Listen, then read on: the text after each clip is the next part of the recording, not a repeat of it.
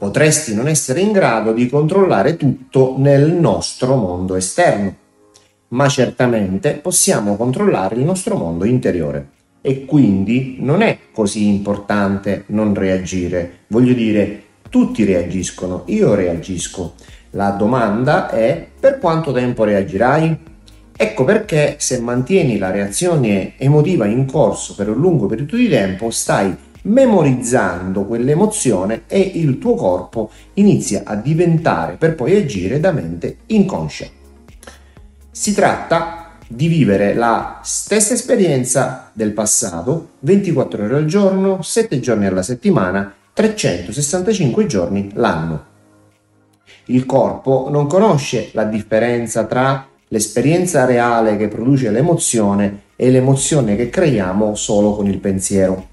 Quindi eh, l'emozione riafferma lo stato e poi le persone iniziano a usare i problemi della loro vita per mantenere quell'emozione viva. È importante quindi che le persone si rendano conto, che siano consapevoli, vigili, sveglie. Quando hai quel momento di crisi o qualcosa si rompe, eh, è importante sapere che tu ne hai il controllo è una formula ed è un'abilità e questa abilità si acquisisce. E la ricerca mostra che puoi insegnare alle persone come farlo, puoi impararlo anche tu. Quindi, quando vivi da dipendente emotivo, ci sarà sempre un divario tra il modo in cui le cose appaiono e il modo in cui le cose sono realmente.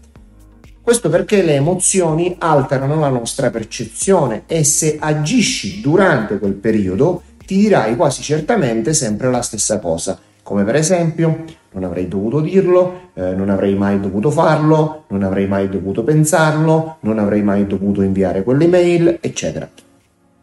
Accorciare le tue reazioni emotive è un livello di intelligenza che ti fa ricalibrare perché la maggior parte delle persone non pensa di avere il controllo su questo. Immagina un attore che deve imparare un copione in cui non deve reagire di fronte a un bambino che normalmente dovrebbe farlo arrabbiare. Oppure in quel momento di vita in cui hai deciso fermamente che nulla potrà toccarti. Tuttavia, se c'è qualcosa nel tuo ambiente esterno che controlla i tuoi pensieri e sentimenti, allora sei una vittima del tuo ambiente. Eppure il modo in cui pensi e senti crea il tuo mondo esterno, quindi se stai pensando e sentendoti uguale a tutto ciò che è noto nella tua realtà attuale, eh, continui a creare più o meno la stessa cosa ogni giorno, tutti i giorni.